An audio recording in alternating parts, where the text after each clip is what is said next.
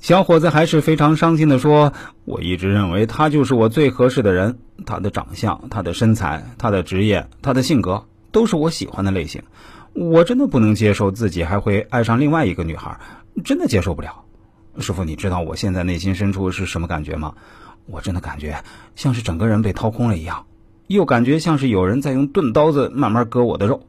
我甚至不知道以后的人生中继续活下去还有什么意义。”我于是对这个小伙子说：“如果撇开易经和命理学的因素，其实如果用我从理智的方法来分析，我会认为其实你并没有百分百投入去爱他，否则就不会认识这么多年了都一直没有表白，而是被你母亲催婚一下才想到要去跟他表白。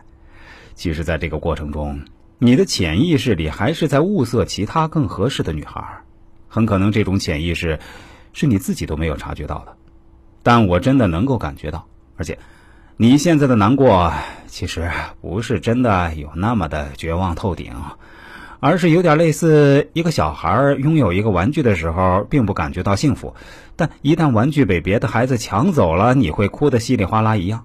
你现在的心情啊，就类似这种感觉。呃，不是的，师傅。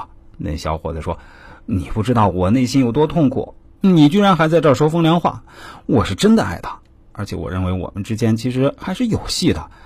他之所以拒绝，应该只是想矜持一下。女孩子嘛，怎么可能随随便便就轻易接受我呢？嗯，我想我是不会放弃的，我会继续追求她。只要她还没结婚，我想我肯定会有机会的。听到他这样说，我就没有再吱声了，因为我做这个行业这么多年来，确实是什么情况都遇到过的。大概过了一个月左右。那小伙子又联系到我说：“师傅，我现在是真的彻底放弃上次那女孩了，太伤自尊了。我又跟她表白过几次，她每次都是毫不留情的把我拒绝了。现在居然连朋友都做不成了。我也不知道为什么会沦落到这个地步，亏得我以前还认为自己会非她不娶呢。我现在想想，真的没那个必要。现在我母亲给我介绍了一个女孩。”嗯，我们见过几次面了，谈的还可以。她长得倒也还挺清秀的，也比较符合我的审美观。我们在一起啊，还算有话说。这以后啊，可以慢慢培养感情吧。呃，所以樊老师傅，你帮我看看，我跟这个女孩是否合适啊？听到这话，我感觉有点雷人呢。这画风变得也太快了吧？但我还是挺能理解他的，毕竟年轻人嘛，感情上起起伏伏也算是正常的吧。他发来那女孩的相片和生日后，我是真心认为这女孩更适合他，而且是绝对有缘分的。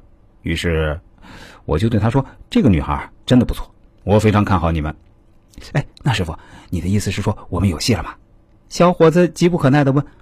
我回答说：“我认为是有戏的，你好好珍惜啊。”后来这小伙子告诉我说，已经跟这个女孩订婚了，他们两个相处起来非常愉快，结婚。也会很快了，因为女孩现在已经怀孕了。